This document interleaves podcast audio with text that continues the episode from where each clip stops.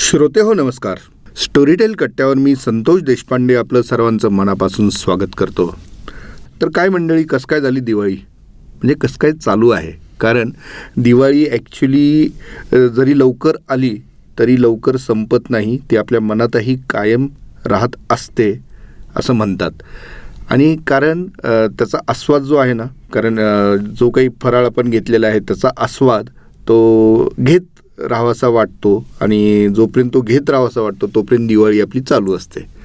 तर त्याच दिवाळीच्या दरम्यान हा कट्टा तुम्ही ऐकता आहात. माझ्यासोबत आहेत प्रसाद मिराजदार नमस्कार. आणि सर्वांना दिवाळीच्या खूप खूप शुभेच्छा. आता दिवाळी चालू आहे. त्याच्यामुळे आपण दिवाळीचा आनंद सगळेजण घेतच असाल.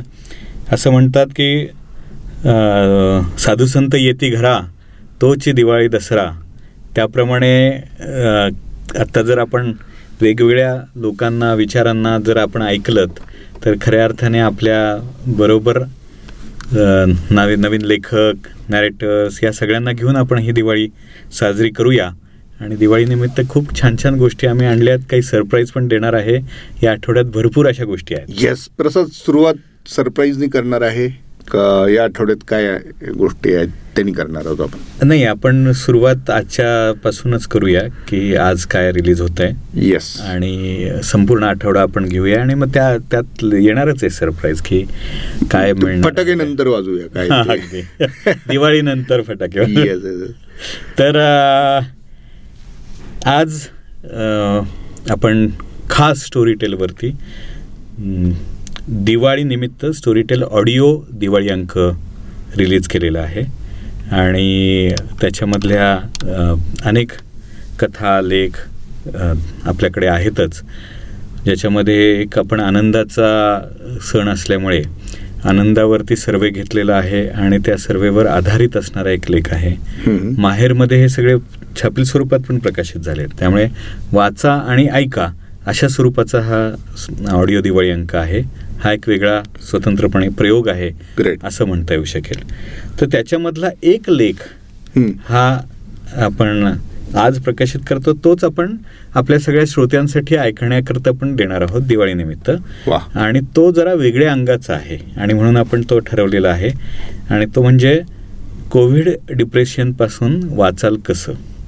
याचं कारण असं की ही दिवाळी जी आहे ती कोरोनानंतरची आपण साजरी करत असलेली दिवाळी आहे. कोरोनाचं सावट हळूहळू कमी होतं आहे पण धोका अजून संपलेला नाही. बरोबर. आणि अशा सगळ्या कठीण परिस्थितीमध्ये गेली दीड वर्ष आपण गेल्यानंतर आता एक प्रत्येकाच्या मनामध्ये एक प्रकारची इन्सिक्युरिटी असुरक्षितता अशी निर्माण झालेली आहे.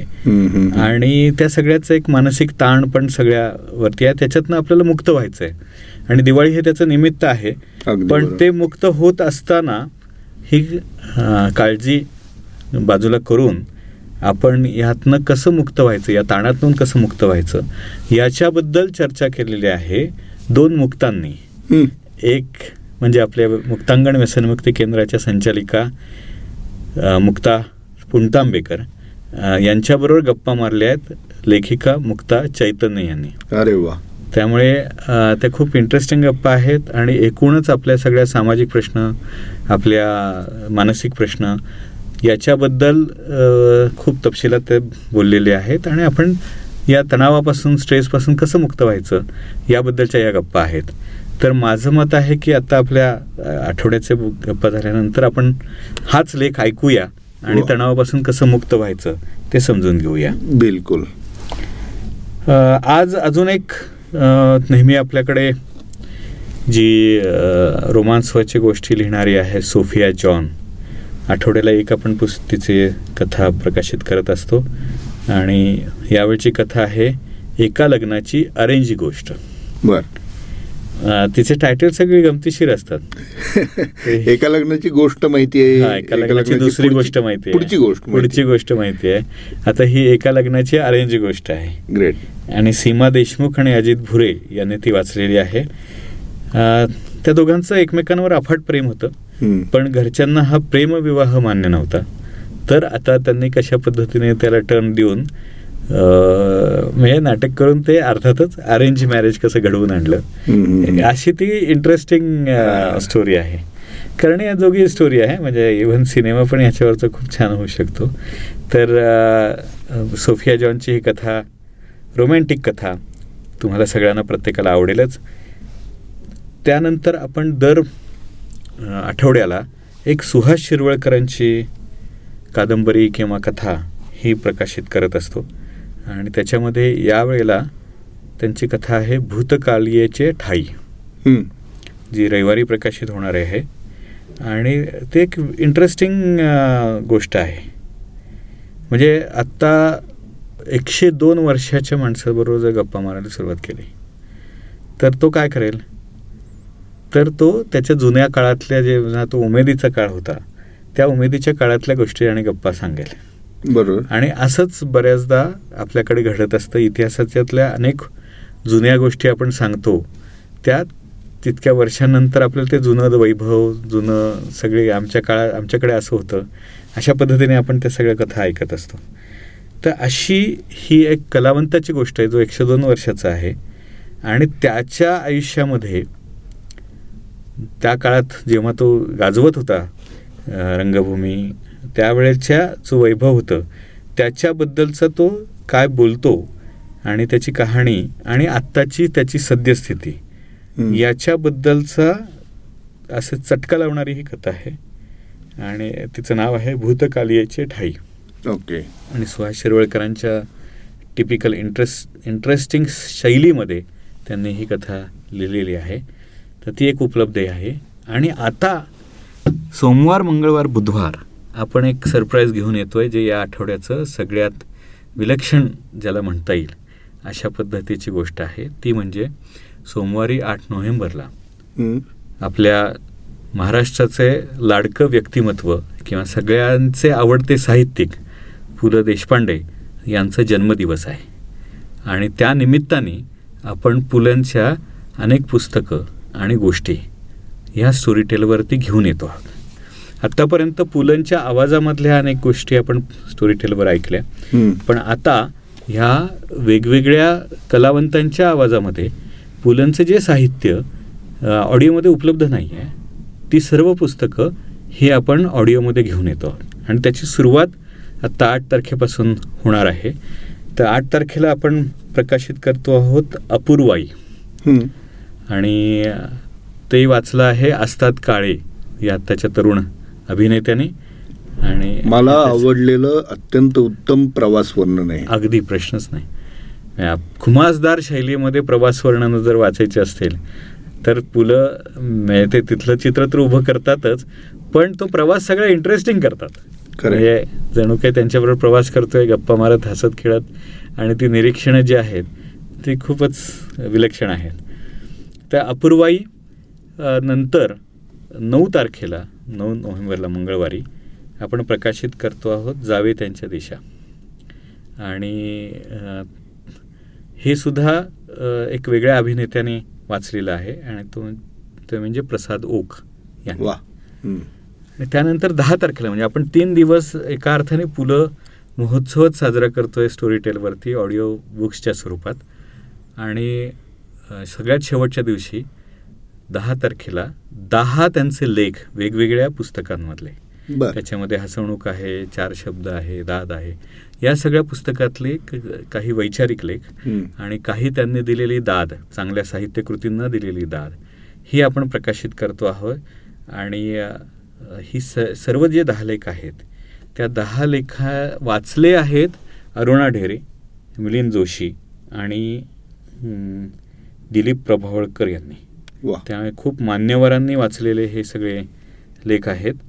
आता तसं पाहिलं तर विश्रब्द शारदाची प्रस्तावना आहे चार शब्दमधली अप्रतिम साहित्यावरचे अप्रतिम हा बरे इतक्या सुंदर ती प्रस्तावना आहे हो. तर त्याचं डॉक्युमेंटेशन या निमित्ताने ऑडिओमध्ये झालेलं होत आहे ही किती विलक्षण गोष्ट आहे. नाही.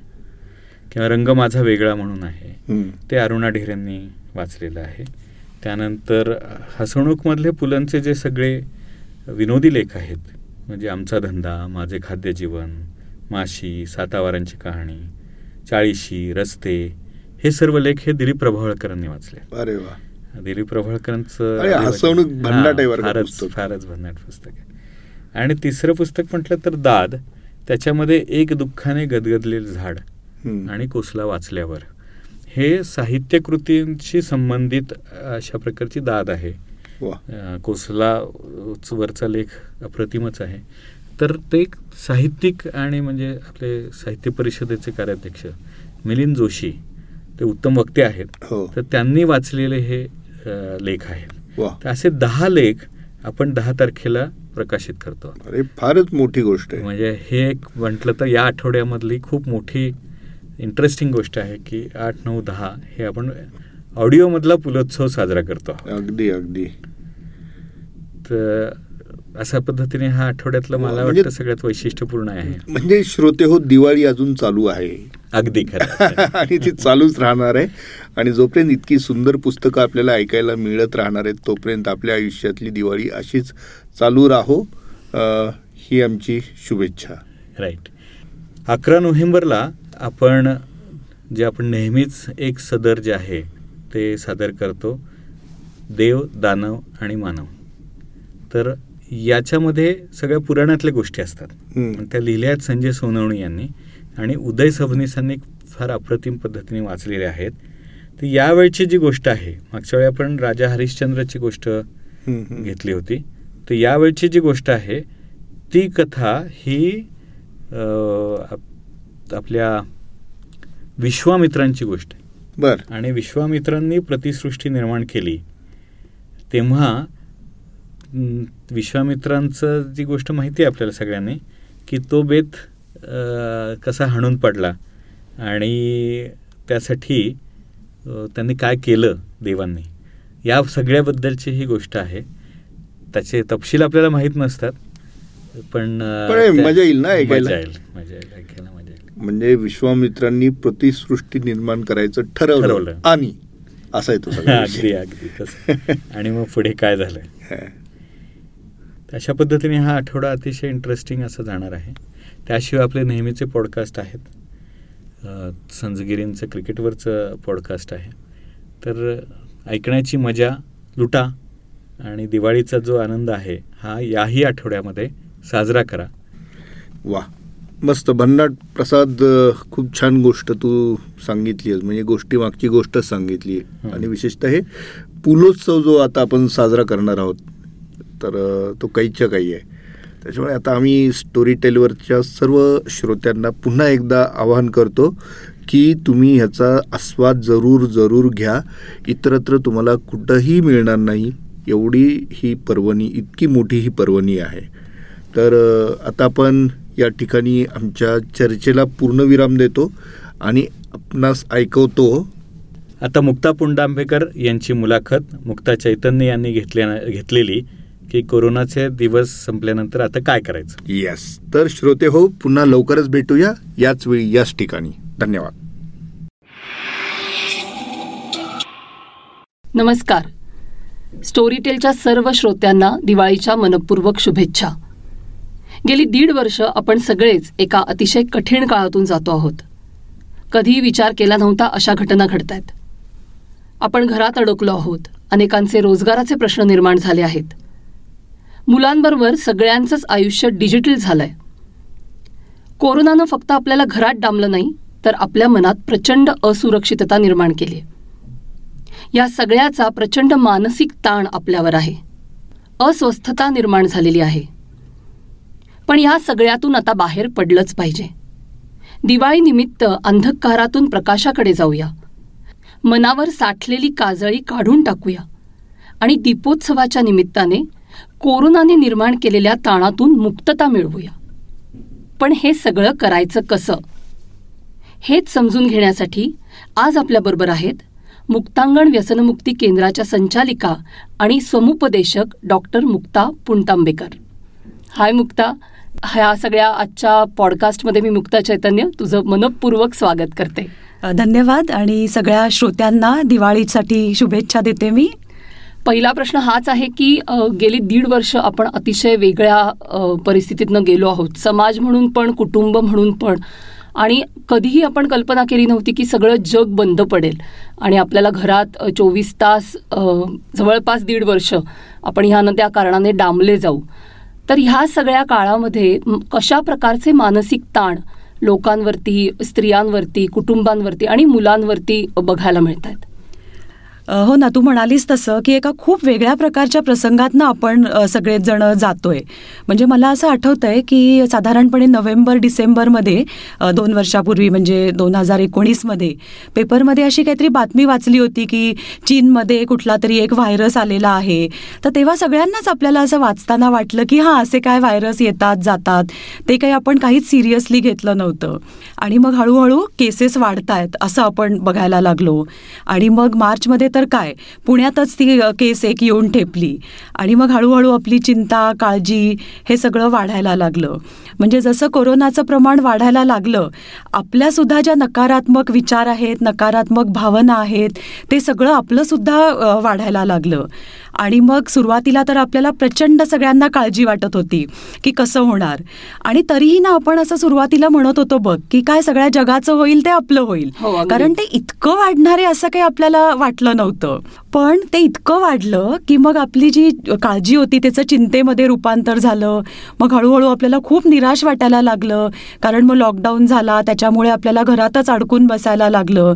आणि सर्वच प्रकारचे प्रॉब्लेम्स होते ना की टेन्शन जी आपल्या हो, मनातली. होती ती वेगवेगळ्या प्रकारची होती. की हा आजार आपल्याला होईल का? आपल्या जवळच्या लोकांना होईल का? परत लॉकडाऊनमुळे घरात अडकलेलो आहे. काही लोकांना तर म्हणजे नोकऱ्या गमावण्याची त्यांच्यावरती वेळ आलेली होती. तर त्याच्यामुळे ज्या मानसिक समस्या ह्या काळामध्ये दिसून आल्या तर एक तर ज्याला आपण अँझायटी म्हणतो. की अतिचिंता की कसं होईल पुढे कसं होईल माझं माझ्या मुलांचं कसं होईल इतकंच नाही तर म्हणजे जगात सगळ्यांचं हो, कसं. होईल ही इतकी अतिचिंता लोकांच्या मनामध्ये होती आणि काही बाबतीत आपण बघितलं की खूप टोकाचं डिप्रेशन सुद्धा लोकांना यायला लागलेलं होतं. अति निराशा. म्हणजे एक वेळ अशी आली होती की काही लोकांना असं वाटत होतं की ह्याच्यातनं आपण आता बाहेरच नाही. पडणार. आणि असं व्हायचं की टी व्हीवरती बातम्या रोज याय- यायच्या की आज इतक्या केसेस नवीन आल्या आहेत. इतके मृत्यू झाले. पेपरमध्ये पण तेच असायचं. आणि हे सगळं कसं की घरात बसून सगळं की बाहेर पडता पण येत नाहीये. काहीच करू शकत नाही. हा त्याच्यामुळे मग हे सगळं बघून अजूनच आपलं नैराश्य खूप वाढत होतं. आणि बरेचदा असं होतं हां की जेव्हा अशा प्रकारे नैराश्य येतं किंवा अँझायटी असते तेव्हा त्याचं रूपांतर आपण रागामध्ये करतो. त्यामुळे चिडचिडीचं प्रमाण लोकांमध्ये खूप वाढलं. आणि ती चिडचिड हळूहळू ती सुद्धा वाढत गेली. अतिराग ज्याला आपण संताप म्हणतो. आणि मग तो कोणावर व्यक्त करायचा? तर घरातल्या लोकांवर. मग घरातली मुलं असतील महिला असतील त्यांच्यावरती तो राग व्यक्त केला जायचा. तर आपण असं बघितलं की अशा खूप वेगवेगळ्या प्रकारच्या मानसिक समस्यांना सगळ्यांनाच आपल्याला सामोरं जायला लागत होतं. जेव्हा अशी अनयुज्युअल कंडिशन असते की जिथे परिस्थिती आपल्या हातात नाहीये. आपण काही करू शकत नाही. मग अशी तू म्हणलीस असं की जगात सगळीकडे किओटिक परिस्थिती होती. मी घरात अडकलेली आहे. मला कुठे बाहेर जाता येत नाही कुणाला मदत करता येत नाही. अशा ज्या परिस्थितीमध्ये आपण होतो की ज्याच्यात आपल्या हातात काही नाहीये अशा वेळेला हाताबाहेर असणाऱ्या परिस्थितीकडे कसं बघितलं पाहिजे? जेव्हा अशी परिस्थिती असते ना की त्याच्यावरती आपलं नियंत्रण. नाहीये कंट्रोल नाहीये तेव्हा सगळ्यांनाच आपल्याला खूप असुरक्षित वाटत असतं. आणि अशा परिस्थितीत दुसरा काही इलाजच नसतो. त्या परिस्थितीचा आपल्याला स्वीकारच करायला. लागतो. पण हा स्वीकार करणं ही केवढी अवघड गोष्ट असते. तर शक्यतो आपण असं सांगतो की हा स्वीकार कसा करा? तर त्या परिस्थितीत काय चांगलं आहे त्याच्याकडे तुम्ही लक्ष द्या? की समजा कोविडच्या काळामध्ये काही वेळा आम्हाला असे फोन यायचे. लॉकडाऊन झाला आहे आम्हाला घराच्या बाहेर पडता येत नाहीये. त्यामुळे खूप अगदी वैतागायला झालंय. काय करू? मग आम्ही त्यांना सांगायचो की तुम्ही असा विचार करा की या परिस्थितीत काय चांगलं आहे आता तरी बरं म्हणजे आम्ही त्यांना मंत्र सांगतो की तरी बरं आपले कुटुंबीय आता आपल्या जवळ आहेत. तरी बरं आत्ता आपल्या सगळ्यांची तब्येत ठीक आहे. तरी बरं आत्ता खूप अशी काही आर्थिक समस्या आपल्या पुढे नाहीये म्हणजे सर्वसामान्यपणे जेव्हा आपण ह्या परिस्थितीमध्ये काय चांगलं आहे ह्याच्याकडे लक्ष देतो तेव्हा आपल्याला त्या परिस्थितीचा स्वीकार करायला एक मदत होते. आणि जेव्हा असं होतं ना की अशी जेव्हा परिस्थिती असते की ज्याच्यावरती आपलं नियंत्रण नाही तेव्हा आपण ना खूप नकारात्मक विचार करतो आणि एक खूप घातक नकारात्मक विचार असतो की हे माझ्याच बाबतीत का. आणि ह्या प्रश्नाला काहीच उत्तर नसतं की हे माझ्याच बाबतीत का होतंय? आणि मग आपण हा प्रश्न स्वतःला सारखा विचारत बसलो की अनेक नकारात्मक भावना त्यामधनं तयार होत जातात. मग त्याच्यामुळे चिंता वाढते नैराश्य वाढतं त्याच्यामुळे चिडचिड आपली व्हायला लागते दोष दिला जातो एकमेकांना स्वतःला. आणि त्यामुळे आपण असं नेहमी सांगतो की कधीच हा प्रश्न स्वतःला विचारू नका की माझ्याच बाबतीत का. कारण ह्या प्रश्नाला काहीच उत्तर नाहीये. कोणीच आपल्याला या प्रश्नाचं उत्तर देऊ शकणार नाही. त्यामुळे हा प्रश्न विचारण्यापेक्षा आता स्वीकार करायला पाहिजे की हो हे माझ्या बाबतीत घडतंय. कारण आपण प्रश्न विचारून परिस्थिती बदलणार. नाहीये. ते ऑलरेडी घडलेलं आहे. त्यामुळे परिस्थितीचा स्वीकार करणं हाच एक मार्ग अशा वेळेला असतो की जे मला माहितीये की खूप सोपं नसतं. म्हणजे वाईटातून चांगलं जे आपण म्हणतो की अगदी वाईट परिस्थिती पण त्यातल्या त्यात चांगलं काय घडतंय हे बघा. आणि मला असं वाटतं की दिवाळीच्या निमित्ताने आपल्याला हेच करायला लागणार आहे की आपल्याला अंधाराकडून प्रकाशाकडे जायचंय म्हणजे काय? तर वाईटाकडून आपल्याला जे घडतंय ते ठीक आहे पण त्याच्यात काय काय चांगलं आहे त्याच्याकडे बघत आपल्याला पुढे जावं लागणार आहे. मुलांच्या संदर्भात आणि मोठ्यांच्या संदर्भात वेगळ्या समस्या दिसल्या का? सर्वसाधारण सगळ्यांच्या समस्या सारख्याच होत्या. सुरुवात जेव्हा झाली ना लॉकडाऊनला तेव्हा उलट लहान मुलांना खूप मजा वाटायला लागली. हो. कारण शाळेला सुट्टी परीक्षा कॅन्सल आई बाबा जे दिवसभर बाहेर असतात ते आता घरामध्ये आहेत. आणि त्यामुळे सुरुवातीचा तरी काळ आपण असं बघतो की मुलांनी खूप एन्जॉय हो. केला. पण नंतर नंतर मुलं कंटाळायला लागली ना. आणि उलट शाळेची आठवण यायला लागली मित्रांची आठवण यायला लागली. अगदी सुरुवातीला तर सगळे इतके घाबरले होते की बिल्डिंगच्या खाली हो. पण जाता येत नव्हतं. लॉकडाऊन सुद्धा खूप जास्ती कडक होता.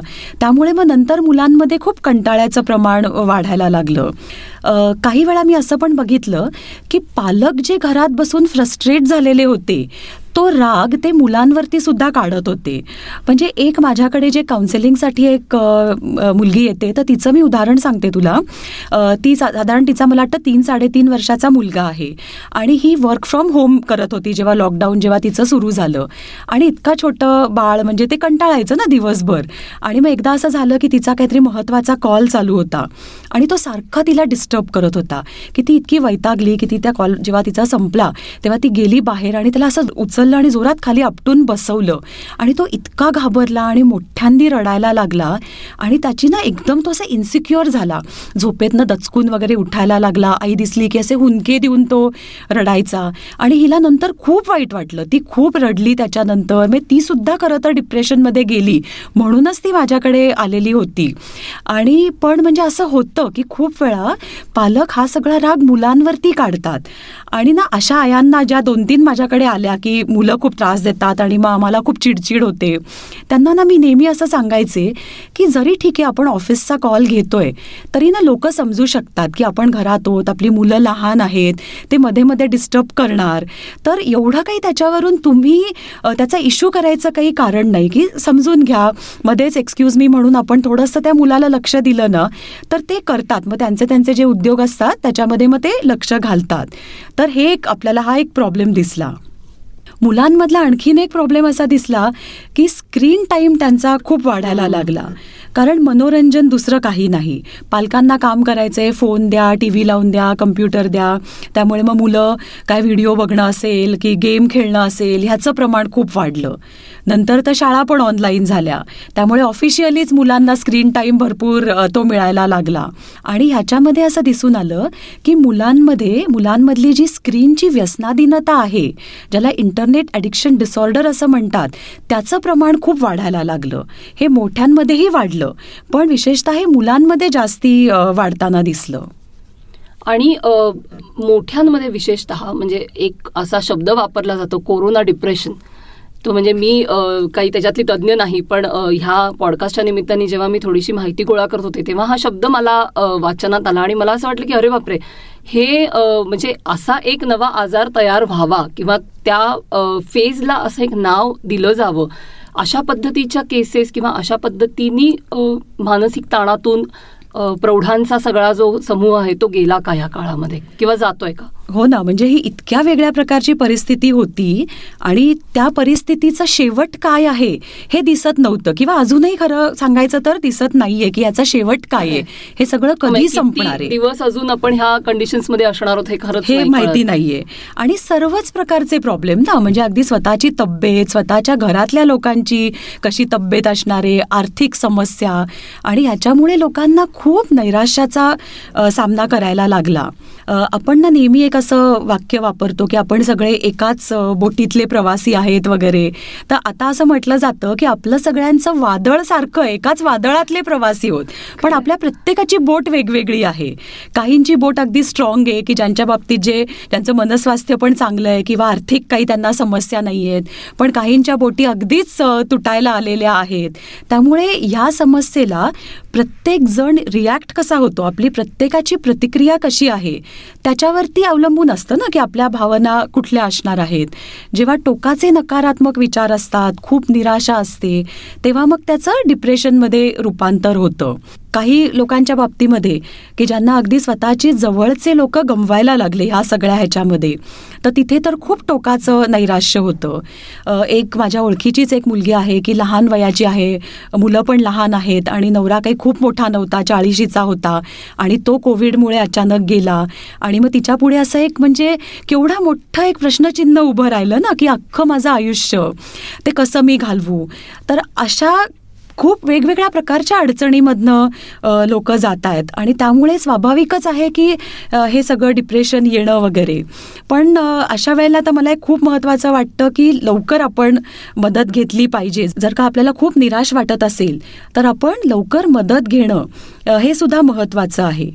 आणि ह्याच्यातनं किती तुमची समस्या आहे त्याच्यावरती अवलंबून नसतं की तुम्हाला येणारं डिप्रेशन हां? म्हणजे आता काही वेळा असं झालं की कोणीतरी एक व्यक्ती एक मुलगी आहे की जिला खूप निराश वाटते तर मग बाकीची लोक काय म्हणतायत की अगं तुला चांगला जॉब आहे तुझी फॅमिली चांगली आहे तुझ्या फॅमिली तुला कोणालाच जवळच्या व्यक्तीला गमवायला लागलं नाहीये. तू काय एवढी डिप्रेशनमध्ये आहेस? त्यामुळे डिप्रेशन ही भावना ना खूप सब्जेक्टिव्ह असते. आपल्याला दिसताना असं दिसतं की त्या व्यक्तीचं सगळं काही चांगलं चाललंय काही आर्थिक प्रॉब्लेम नाहीये नोकरी गेली नाहीये. तर हे सगळं चांगलं असून हिला का डिप्रेस्ड वाटतंय? तर आपल्या प्रत्येकाचा दृष्टिकोनावरती ते अवलंबून असतं ना आपली निराशा कशी आहे? पण एकंदरीतच असं दिसलं की ह्या कोविडच्या परिस्थितीमध्ये डिप्रेशनचं प्रमाण लोकांमध्ये खूपच वाढलं. आणि ह्याच्या बाबतीत म्हणजे फक्त भारतातच नाही तर जगभरामध्ये हे दिसून आलं. बरोबर. डिप्रेशन बरोबर आत्महत्या हा पण ह्या काळातला मोठा प्रश्न होता का किंवा आहे का? जेव्हा टोकाचं डिप्रेशन येतं आणि अर्थातच तेव्हा नकारात्मक विचार खूप जास्ती असतात. आणि मग अशी कुठलीच आशा दिसत नाही की हे काही बदलणार नाही आहे काहीच माझ्या आता आयुष्यात अर्थ राहिलेला नाही आहे एकटेपणा मग खूप वाढतो कारण आता लॉकडाऊनमुळे तेव्हा लोक तर घरातच होती. नाहीतर कधी कधी असं असतं की आपल्या आजूबाजूला मित्रमैत्रिणी किंवा नातेवाईक असतात ते अशा परिस्थितीत आपल्याला धीर देत असतात. त्यामुळे जेव्हा हे टोकाचे नकारात्मक विचार भावना जेव्हा वाढतात तेव्हा लोक आत्महत्येचा सुद्धा मार्ग पत्करू शकतात. त्यामुळे हे होऊ शकतं. खरं आहे आणि मला असं वाटतं की काही वेळेला काय होतं म्हणजे ही फेज मी पण स्वतः अनुभवली की एक विचित्र कंटाळा तुम्हाला ह्या सगळ्या काळात येतो. म्हणजे वर्क फ्रॉम होम चालू असतं. मला आठवतंय की घरकाम करणाऱ्या ज्या मावश्या होत्या त्या सुद्धा येऊ शकत नव्हत्या. आणि सगळं काम घरात होतं. आपण वर्क फ्रॉम होम पण करत होतो. मुलं घरात होती. हे सगळं म्हणजे तसं आपण ऑक्युपाय होतो. तसं आपण कामाच्या बाबतीत आपल्या हाताशी प्रचंड काम आपल्याला होतं. पण तरी सुद्धा एक विचित्र प्रकारचा कंटाळा ह्या काळामध्ये अनेकांनी अनुभवला. अगदी मी सुद्धा अनुभवला की सगळं चालू आहे काम चालू आहे दगदग चालू आहे पण तरी एक कंटाळा तुम्हाला येतो. तर हा कंटाळा नेमका काय असतो अशा वेळेला? आपण सगळेजण घरात होतो आणि तरी सुद्धा आपल्याला काही रुटीन नव्हतं. की कधीही उठा. कधीही झोपा आणि एरवी कसं असतं की आपलं ठरलेलं असतं की किती वाजता उठायचं गजर वाजतो त्याच्याने जाग येते मग हे करायचं ते करायचं म्हणजे स्ट्रेस तेव्हाही असतोच जेव्हा कोविड नव्हता तेव्हा असं नव्हतं की हो. काही स्ट्रेस नाहीये ना स्ट्रेस धावपळ ती होतीच आणि ती नंतरही होती पण तेव्हा कसं होतं की एक रुटीन होतं त्या रुटीननी आपण बांधले गेलेलो होतो पण लॉकडाऊनच्या काळामध्ये रुटीनच डिस्टर्ब झालेलं होतं. की कोणी कधी उठतंय आंघोळ केली तर करतंय नाही नाही तर नाही करत आहे व्यायाम काही घरात करत नाहीये घरी व्यायाम करायचा पण कंटाळा येतो. ते असं पण सगळं झालेलं होतं. आणि स्ट्रेस होता पण रुटीन नव्हतं. हा त्याच्यामध्ये एक मला असं वाटतं की फरक होता. आणि कसं असतं की सुट्टीच्या दिवशी आपण मग कधी मॉलमध्ये फिरायला जातो किंवा पिक्चरला जातो मैत्रिणी असतात आपल्याला खूप. तर हे कोविडच्या काळात हे सगळंच बंद झालं ना. आणि खूप वेळा असं असायचं म्हणजे माझ्याकडे अशी एक क्लायंट आली होती आणि तिने असं सांगितलं की मी ना असं माझ्या रुटीनला इतकी पूर्वी वैतागायचे की लवकर उठा सगळं डबे करा ऑफिसला जा आणि इतकं धावपळीचं माझं सगळं होतं. आणि जेव्हा खरं तर लॉकडाऊन लागला तेव्हा मला खूप बरं वाटलं की हुश्च माझ्या म्हणजे बऱ्याच दिवसांपासूनचं असं होतं की जरा घरी मी आराम करीन. पण जसे जसे लॉकडाऊनचे दिवस जायला लागले ती म्हणाली की म्हणजे मी अगदी फ्रस्ट्रेट व्हायला लागले. कारण ऑफिसचं काम तर काही चुकलेलं नव्हतं. ते तर दिवसभर करायचंच. परत कामाला मावशा नाहीत त्यामुळे घरातला स्वयंपाक मुलांकडे सगळं बघायचं आणि तिचा नवरा किंवा तिच्या जे बाकीचे कुटुंबातली लोक होती ती तिला तितकी घरकामात काही मदत करायचे नाहीत. त्यामुळे तिला खूप वैतागायला व्हायचं की मी घरातलं पण काम करते आणि माझं ऑफिसचं पण काम करते आणि तुमची मला काहीच मदत होत नाही आहे आणि घरातले जे ज्येष्ठ नागरिक होते ते सून घरात आहे म्हटल्यानंतर त्यांच्या अपेक्षा असायच्या की तिने व्यवस्थित चारी ठाव जेवायला करावं काहीतरी तिने व्हरायटी करावी ते असं सगळं व्हायला लागलं. आणि मग त्याच्यामुळे त्यांचीही चिडचिड व्हायची हिची त्याच्यामुळे चिडचिड व्हायला लागली मग ती मुलांवरती राग काढायला लागली. आणि तिने सांगितलं की मग तिनं असं बघायची की सोशल मीडियावरती काय चाललंय मग तिच्या मैत्रिणी काहीतरी तेव्हा आलं होतं ना की अमुक पदार्थ केला हो. तो टाकला असं सगळं टाकत होत्या. आणि मग कोणी काय साड्यास नेसून फोटो फोटो टाकत होते. आणि ते बघून तर तिला इतकी अशी चिडचिड व्हायला लागली की अरे हे किती मजा करतायत आणि माझ्यावरती काही वेळ आलेली आहे. म्हणजे मग ती म्हणाली की पूर्वी ज्या रुटीनला आणि ज्या माझ्या सगळ्या ऑफिसला वगैरे मी वैतागलेले होते मला असं व्हायला लागलं की कधी आता मला परत ते सगळं रुटीन मला मिळेल. आणि खूप अशी निराश ती व्हायला लागली. आणि मग अशीच माझी एका मैत्रिणीची ती खरं तर मैत्रीण होती आणि मग तिने सजेस्ट केलं की तुला इतकं वाटतंय ना आणि चिडचिड होतीये. तर मग तू फोनवरनं बोल. आणि म्हणून म्हणून मग तिने मला फोन केला आणि आम्ही बोललो. आणि अगदी आम्ही एक दोन वेळाच बोललो आणि त्यांनी सुद्धा तिला बरं वाटलं. कारण तेव्हा तिची नीड काय होती की कोणीतरी माझं ऐकून घ्यावं माझी बाजू समजून घ्यावी. आणि घरात काय होचवायचं की तिची बाजूच कोणी समजून घ्यायला तयार नव्हतं. त्यांना वाटत होतं काय तुला ऑफिसला जायचं नाही आता? आणि घरात एवढंसं चार लोकांचं काम चार पाच लोकांचं स्वयंपाक करायला तुला काय एवढं जड जातं एवढी कसली तुझी चिडचिड होतीये? आणि आपल्या सगळ्यांची एक ती गरज असते ना की कोणीतरी मला समजून घ्यावं माझं बोलणं ऐकून घ्यावं. आणि एरवी पण बघ की ऑफिसला वगैरे जातो आपण तर तेव्हा मैत्रिणींबरोबर वगैरे ते बोललं जातं. आपण आपली बाजू तिथे सांगत असतो की माझ्यावर कसा अन्याय होते बघ माझ्या घरातली लोक. आणि ते आपल्याला कुठेतरी माहिती असतं की एका हाताने काही टाळी वाजत नाही पण ते बोललं की आपल्याला बरं वाटतं. आणि हिची नेमकी तीच जी नीड आहे ती भागत नव्हती. आणि एक दोन वेळा बोलल्यावरती तिला बरं वाटलं आणि ओके झालं. म्हणजे तिच्या त्या कंटाळ्यातनं वगैरे ती बाहेर आली. मगाशी बोलताना तू म्हणलीस की मुलांचा स्क्रीन टाइम खूप वाढला आणि आपण सगळेच बघतोय. सकाळी उठल्यापासून रात्री झोपेपर्यंत वेगवेगळ्या स्क्रीन समोर मुलं असतात. आणि मला सुद्धा काम करताना अनेकदा असं लक्षात येतं की पालकांना ह्याचीच अँझायटी होते की माझा मुलगा एवढे तास स्क्रीन समोर आहे. म्हणजे त्यांना ते थांबवता पण येत नाही कारण शाळा असते क्लासेस असतात अगदी स्पोर्ट्स ऍक्टिव्हिटीज सुद्धा हल्ली ऑनलाईन सुरू झालेल्या आहेत. त्यामुळे कुठल्याच गोष्टींना त्यांना मुलांना आता स्क्रीन वापरू नकोस किंवा फोन बाजूला ठेव असं म्हणता येत नाही.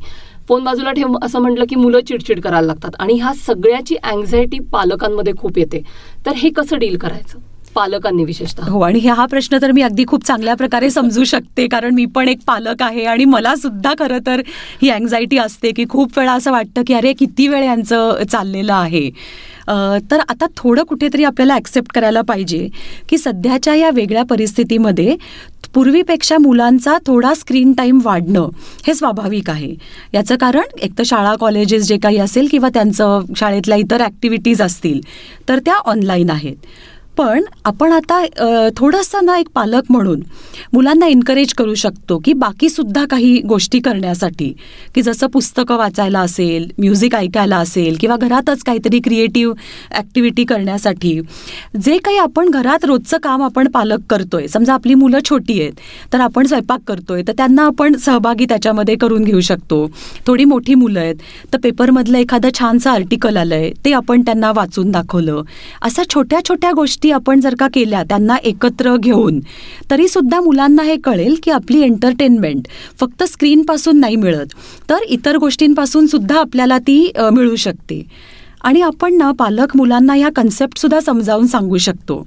की जे स्क्रीनच्या बाबतीत सांगितलं जातं की वापर आणि गैरवापर यूज आणि मिसयूज की स्क्रीनचा वापर कुठला? की आपल्याला सध्या शाळा कॉलेजसाठी म्हणजे अभ्यासासाठी थोडा वेळ मनोरंजनासाठी थोडा वेळ सोशलायझेशनसाठी आणि मग पालक आणि मुलं बसून ना ॲक्च्युअल हा वेळ ठरवू शकतात की किती वेळ मग त्यांनी स्क्रीनसाठी द्यायचा आहे आणि मग जर का त्यापेक्षाही जास्ती वेळ मुलं वापरत असतील तर तो मात्र झाला मिसयूज तो गैरवापर आहे. आणि पालक बरेचदा काय करतात जेव्हा त्यांना असं दिसतं की तो डोकं खुपसून म्हणजे एक प्रकारे त्याच्यात बसलेला आहे तेव्हा जोरात अंगावर वस्कन ओरडतात. मग मुलं वैतागतात. तर त्यापेक्षा ठीक आहे आत्ता आपल्याला दिसतंय ना की आज त्यांनी खूप जास्ती वेळ ह्याच्यावरती घालवला आहे तो ते करत असताना बोलू नका. हे सगळं त्याचं झालं रात्री वगैरे शांतपणे आपण सगळे बसलोय. तेव्हा त्याच्याशी चर्चा करा की असं ना हे जरा आपला स्क्रीन टाईम थोडा जास्ती होतोय. याचे आपल्या डोळ्यावर मानेवर पाठीवर वगैरे खूप दुष्परिणाम होऊ शकतात. त्याच्या रेडिएशन्स घातक असतात. हे दुष्परिणाम आपण थोडेसे मुलांना नीट एक्सप्लेन करू शकतो. काही आपण घरातल्या सगळ्या लोक मिळून आपण काही नियम ठरवू शकतो की स्क्रीन वापराचे. कारण पालक मुलांना कधी सांगू शकतील की तू जास्ती वेळ स्क्रीन वापरतोयस? जेव्हा आपण कमी वापरत असू तरच ना. तर आपण एक चांगला आदर्श आधी बनूया हां? की आपण जरा कमी करायचा स्क्रीन वापर. किंवा मुलांशी हे मोकळेपणाने बोलू शकतो की तुझा स्क्रीन टाईम वाढलाय यापेक्षा आपला सगळ्यांचा वाढलाय असं जर का आपण बोललो आणि एकत्रितपणे काही नियम ठरवले तर सगळ्यांचाच स्क्रीनचा वापर थोडा कमी होऊ शकेल. ह्याच्याच बरोबर मला अजून एक प्रश्न आहे की स्क्रीन टाईम सगळ्यांचाच खूप वाढलाय. बिंज वॉचिंग हा प्रकार मोठ्यांमध्ये तर खूपच बघायला मिळाला पूर्ण ह्या दीड वर्षामध्ये. की घरात आहेत काय काम नाही आहे वेगळं करण्यासारखं नाही जो तो आपल्या फोनमध्ये एखादी सिरियल लावून बिंज वॉच करतोय. आणि असं पण मला दिसलं कामाच्या निमित्ताने की नातेसंबंधांमध्ये पण ह्याचा ताण खूप निर्माण झाला. म्हणजे नवरा बायको असतील किंवा सासू सासरे आणि जावई सून असेल तर ह्यांच्यामध्ये सुद्धा एक प्रकारचा ताण ह्या सगळ्या पूर्ण कोरोनाच्या काळामध्ये दिसला. मग तो सगळेजण घरात होते तू मगाशी म्हणलीस तसं त्यामुळे निर्माण झाला स्क्रीनमुळे निर्माण झाला की एकमेकांना द्यायला वेळच नाही घरात असून पण वेळ नाही अशा कंडिशन्स पण तयार झाल्या. सो हे तुला कसं दिसलं? म्हणजे नातेसंबंधांमधला असणारा ताण हा कशा पद्धतीचा होता? आपलं नातं कितीही एखाद्या व्यक्तीबरोबर चांगलं असेल पण त्या व्यक्तीबरोबर चोवीस तास एकत्र राहायची वेळ येते तर तेव्हा त्या नातेसंबंधात ताण निर्माण होणं हे खूपच स्वाभाविक आहे. वेगवेगळ्या प्रकारे तो असेल. म्हणजे आपण बघतो ना की भांडणाची वेगवेगळी कारणं होती की कोण किती काम करते ह्याच्यावरनं एकमेकांच्या अपेक्षा. पूर्वी कसं व्हायचं की एखादी गोष्ट आपण सोडून देतो की काय ठीक आहे ना सोडून दिली ती. पण जेव्हा चोवीस तास एकत्र राहायला लागतो तेव्हा ती गोष्ट प्रकर्षाने लक्षात येते. आणि मग त्याच्यामुळे वाद सुरू होतात. किंवा दुसरा राग एकमेकांवरती काढणं अशा सुद्धा गोष्टी दिसल्या. आणि असं पण दिसलं की चोवीस तास आपण घरात असून एकमेकांना वेळच देत नाहीये. कारण हे बिंज वॉचिंग वगैरे या गोष्टीला जास्ती वेळ दिला जातोय. आणि त्याच्यामुळे मग एकत्र बसलोय गप्पा मारल्यात जुन्या काहीतरी आठवणी आठवल्या जुने फोटो बघितलेत हे कमी झालं होतं. हे जे तू म्हणत होतीस ना की बिंज वॉचिंग वगैरे तर ह्याच्यामध्ये ना एक गोष्ट अशी दिसून येते की लोकांचा अटेन्शन स्पॅन खूप कमी व्हायला लागलाय. कारण जेव्हा आपण एखादा गेम खेळतो किंवा एखादी सिरीज बघतो तेव्हा आपलं डोपामाइन सिक्रीट होतं. आणि मग ते खूप जास्ती लेवलला सिक्रीट होतं हां. आणि मग ते पटकन खाली पण येतं ती डोपामाइनची लेवल डिप्रेशन येण्याचं हे पण एक कारण असतं. जेव्हा आपल्या मेंदूतली डो डोपामाइनची पातळी कमी होते तेव्हा आपल्याला डिप्रेशन येतं. तर या बिंज वॉचिंगमुळे स्क्रीनचा अतिवापर याच्यामुळे असं दिसून येतं की डोपामाइन फटकन वाढतं पण ते तितकं फटकन कमी होतं. त्यामुळे वाढत्या डिप्रेशनचं ते सुद्धा कारण असू शकतं. म्हणजे एकीकडे हॅपी हार्मोन हे सुद्धा आपल्या डिप्रेशनचं कारण असू शकतं हे सगळ्यांनी लक्षात घेतलं पाहिजे. पॉडकास्टच्या दुसऱ्या भागाकडे जाताना समस्या तर आहेत सगळ्यांनाच दिसत आहेत तू म्हणलंस जसं की अस्वस्थता आहे अँझायटी आहे डिप्रेशन आहे चिडचिडपणा वाढलेला आहे. या सगळ्यावरती उत्तरं काय? कारण कोरोना कधी जाईल हे आपण कोणीच सांगू शकत नाही. अजून आपण तिसऱ्या लाटेची वाट बघतो आहोत आणि पुढे कस काय असणार आहे आपल्या हे आपल्याला अजूनही माहिती नाही आहे अशा परिस्थितीमध्ये ह्या सगळ्याकडे कसं बघायचं? आणि काही तू टिप्स देऊ शकतेस का आम्हाला की ह्या सगळ्या अस्वस्थतेतून ह्या सगळ्या नैराश्यातून बाहेर पडायचं असेल तर नेमकं काय केलं पाहिजे? ही जी अनसर्टन्टी आहे त्याच्यामुळे आपल्याला खूपच काळजी वाटते सगळ्यांना ना की पुढे काय होणार आहे हे कधी थांबणार आहे. तर आपण असं म्हणूया की आपण काळजी करण्यापेक्षा काळजी घेऊया ना त्या दोन्हीमध्ये फरक आहे. जेव्हा आपण काळजी करत बसतो ना तेव्हा आपण ॲक्शन घेत नाही त्याच्यावरती. आणि त्याच्यामुळे मग ती काळजी किंवा नकारात्मक विचार हे आपल्या मनातले खूप वाढत राहतात. तर त्यापेक्षा आपण काळजी कशी घेता येईल याचा विचार करूया. की आता खूप आपण हा शब्द ऐकतो ना प्रतिकारशक्ती आपली इम्युनिटी की आता प्रतिकारशक्ती वाढवणं हे खूप महत्त्वाचं आहे. आणि मग त्याच्यासाठी ज्या आवश्यक गोष्टी आहेत की जसं नियमित व्यायाम करणं योग्य आहार घेणं आपली झोप पुरेशी झोप घेणं हे तर खूपच महत्त्वाचं आहे. आणि मगाशी आपण जे डोपामाईनबद्दल बोलत होतो तर कुठल्या कुठल्या गोष्टींनी डोपामाईनची लेवल छान वाढू शकते की ज्याच्यामुळे आपल्याला बरं वाटतं? तर त्यातली महत्त्वाची गोष्ट आहे की व्यायाम. त्यामुळे नियमित व्यायाम केला तर आपली प्रतिकारशक्ती तर वाढतेच. पण आपलं डिप्रेशन कमी होण्यासाठी सुद्धा त्याचा खूप फायदा होत असतो. त्याचबरोबर योग्य आहार त्याच्यामुळेही म्हणजे मानसिक आणि शारीरिक स्वास्थ्यनं मला असं वाटतं की एकमेकांवरती शेवटी अवलंबूनच असतात. आपण तब्येतीची जर का चांगली काळजी घेतली तर त्याच्यामुळे आपल्या मनाला सुद्धा खूप बरं वाटतं. त्यामुळे व्यायाम आहार पुरेशी झोप या गोष्टी आपण करायला हव्यात. आता आपल्याला असं खूप वेळा दिसतं की बिंज वॉचिंगमध्ये रात्र रात्र लोकांना झोपतच नव्हते नीट आणि त्याच्यामुळे सुद्धा डिप्रेशन वाढत होतं. त्यामुळे वेळेत झोपणं वेळेत उठणं. आणि खरं तर ना आपल्या प्रत्येकाला एका नियमित दिनक्रमाची खूप आवश्यकता असते. कारण आपण म्हणतो ना आपल्या शरीरामध्ये घड्याळ असतं आणि त्या घड्याळाप्रमाणे सगळं घडलं तर तब्येतीला आणि मनाला त्याचा खूप फायदा होत असतो. तर त्यामुळे या प्रकारे तब्येतीची काळजी आपल्याला घ्यायला पाहिजे. मानसिक स्वास्थ्यासाठी आपल्याला आणखीन काही गोष्टी करायला पाहिजेत.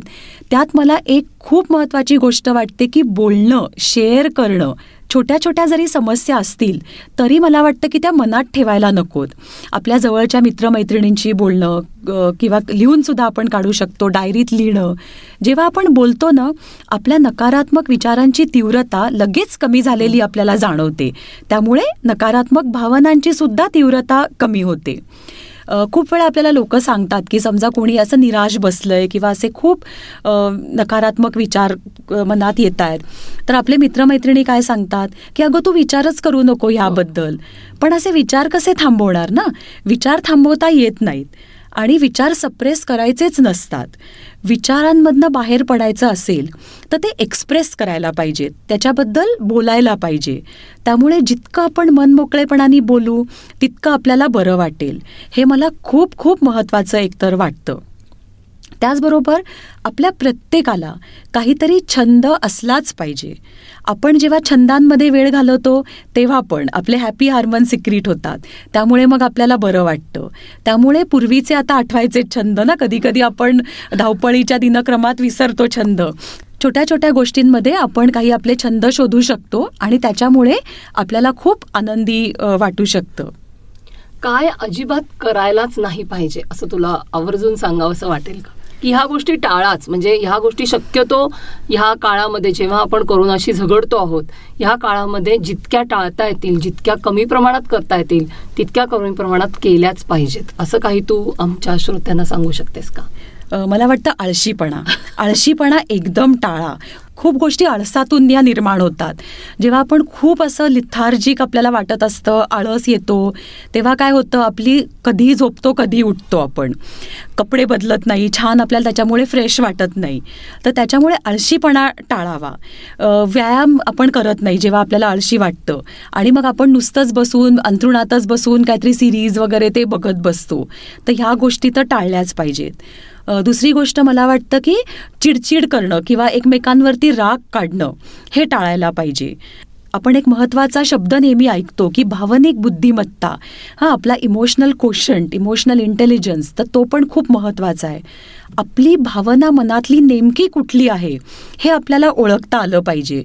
आपण नेमकी तीच चूक करतो की आपल्याला कसली तरी चिंता वाटत असते त्याचं रूपांतर आपण चिडचिडीमध्ये करतो. तर असं एका भावनेचं रूपांतर दुसऱ्या भावनेत करणं आपल्याला टाळायचं आहे भावना समजून घ्यायची आहे की आत्ता मला काळजी वाटतीये. मग मी दुसऱ्या कोणावरती तरी चिडचिड करण्या करण्यापेक्षा त्या व्यक्तीला किंवा जवळच्या व्यक्तीला आपण सांगू शकतो ना की आत्ता मला अशी काळजी वाटतीये. आणि नुसतं बोललं तरी आपल्याला बरं वाटू शकतं. आणखीन एक गोष्ट नक्की टाळायला पाहिजे म्हणजे ह्या सगळ्या परिस्थितीमध्ये व्यसन करणं. घरात आहे म्हटल्यानंतर दारू पिणं किंवा ड्रग्ज घेणं सिगरेट तंबाखूचा अतिवापर हे पण लोकांमध्ये खूप दिसून आलं. तर हे तर टाळलंच पाहिजे कारण ह्याचे मग शरीरावर मनावर आणि अर्थातच कुटुंबावर खूप दुष्परिणाम होऊ शकतात. आपल्या डिप्रेशनमधनं बाहेर येण्याचा हा अजिबात योग्य मार्ग नाही. मुक्तांगणमध्ये माझ्याकडे जे रुग्ण येतात आणि त्यांच्याशी जेव्हा मी त्यांना जे ताणतणाव येतात त्याच्याबद्दल चर्चा करत असते तेव्हा मला असं लक्षात येतं की जेव्हा त्यांना खूप टेन्शन येतं तेव्हा तीन अतिशय चुकीच्या प्रतिक्रिया दिल्या जातात. एक म्हणजे जेव्हा खूप टेन्शन येतं तेव्हा चिडचिड करायची घरातल्या लोकांवरती राग काढायचा. दुसरं एक टोक असतं की गप्प बसून राहायचं. आतल्या खोलीत जाऊन बसायचं कोणाशी बोलायचं नाही जेवायचं नाही ही दुसरी चुकीची प्रतिक्रिया. आणि तिसरी चुकीची प्रतिक्रिया असते की ते टेन्शन आलंय म्हणून व्यसन करायचं. आणि व्यसन केल्यामुळे काय होतं की प्रॉब्लेमपासून ते दूर पळतात आणि प्रॉब्लेम तर तोपर्यंत वाढू शकतो. त्यामुळे मुक्तांगणमध्ये त्यांना सांगितलं जातं की जेव्हा तुम्हाला एखाद्या गोष्टीचा ताण येतो तेव्हा त्याच्याबद्दल बोला ते व्यक्त करा. लोकांची मदत घ्या आणि व्यसन तर अजिबात करू नका कारण तुम्ही त्या समस्येपासून दूर पळून जाताय आणि दूर पळून आपली समस्या कधीच जात नाही. समस्येला फेस करणं हाच त्याच्यातून बाहेर पडण्याचा महत्त्वाचा उपाय असतो. खरंय. एक शेवटचा आणि महत्त्वाचा प्रश्न मला तुला विचारायचा आहे तो म्हणजे संपूर्ण कुटुंबावरतीच कोरोनाच्या काळामध्ये एक काय म्हणू आपण त्याला अदृश्य असा ताण होता. मग आई वडिलांवर होता मुलांवर होता ज्येष्ठ नागरिकांवर होता. कारण तेही एका वेगळ्या पद्धतीने अडकलेलेच होते. कारण जसं मुलं बाहेर जाऊ शकत नव्हती तशी ज्येष्ठ नागरिकही बाहेर जाऊ शकत नव्हते.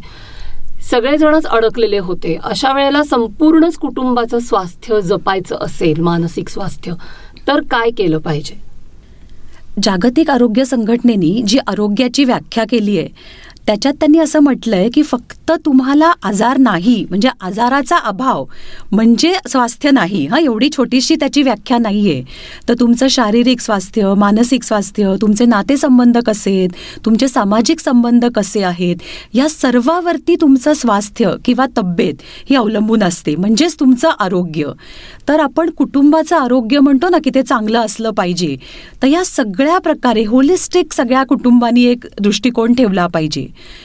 सुरुवात करायला पाहिजे की सगळ्यांच्या शारीरिक स्वास्थ्यापासून की सगळ्यांनी एकत्र येऊन व्यायाम करू शकतात किंवा सगळे एकमेकांना मोटिवेट करू शकतात.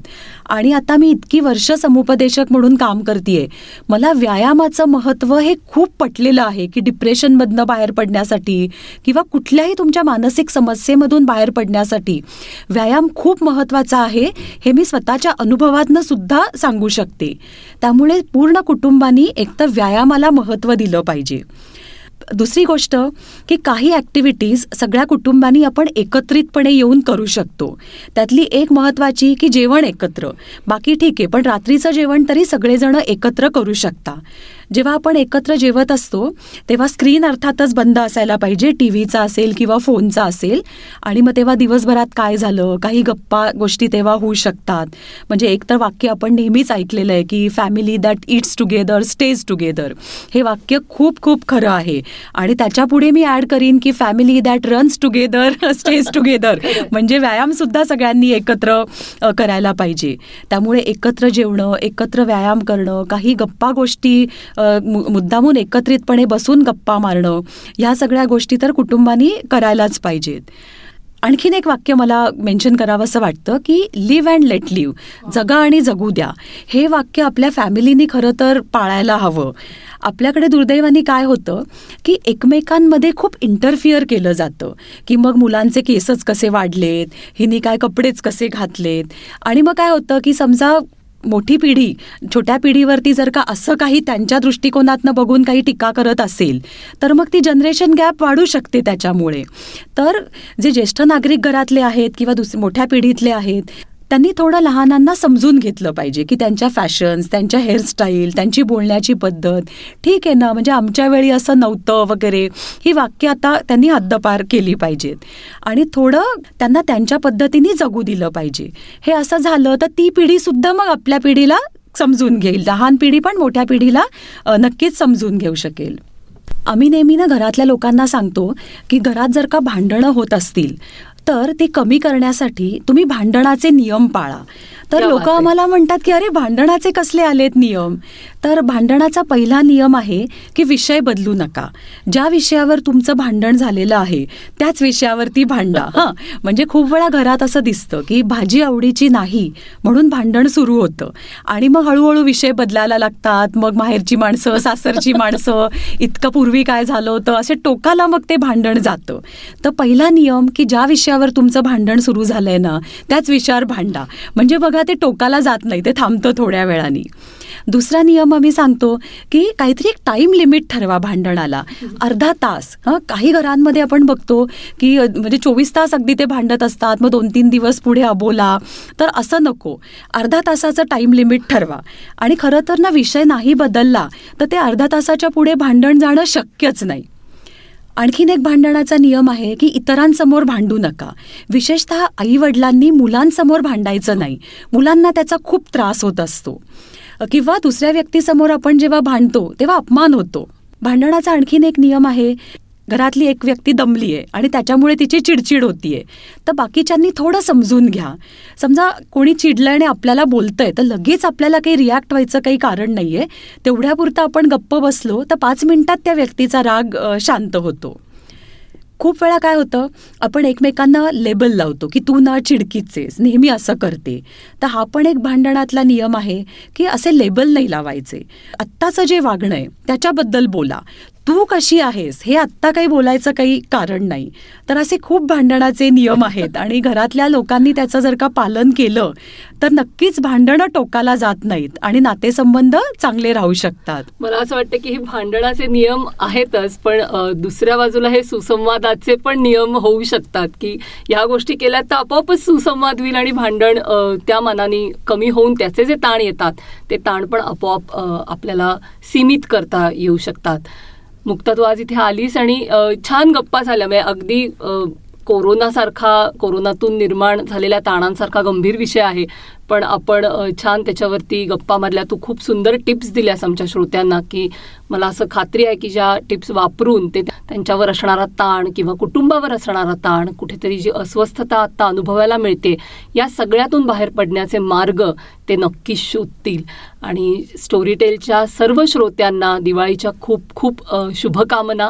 आणि ही दिवाळी तुम्हा सर्वांना सुखाची आनंदाची समृद्धीची आणि कोरोनामुक्त जावो ही सदिच्छा. मुक्ता तुला आमच्या श्रोत्यांना काही दिवाळीचा संदेश द्यायचा आहे का? या दिवाळीपासून मला असं वाटतं की आपण आपल्या विचारांकडे लक्ष देऊया. विचार बरेचदा आपले भरकटत जातात आणि जसे विचार असतात तशाच आपल्या भावना असतात. आपण जर आवर्जून सकारात्मक विचार करायला सुरुवात केली तर आपल्या भावनासुद्धा सकारात्मक होतील. त्यामुळे ह्या दिवाळीच्या मी तुम्हाला ह्याच शुभेच्छा देते की आपण सगळ्यांनी आता सकारात्मक विचार करूया.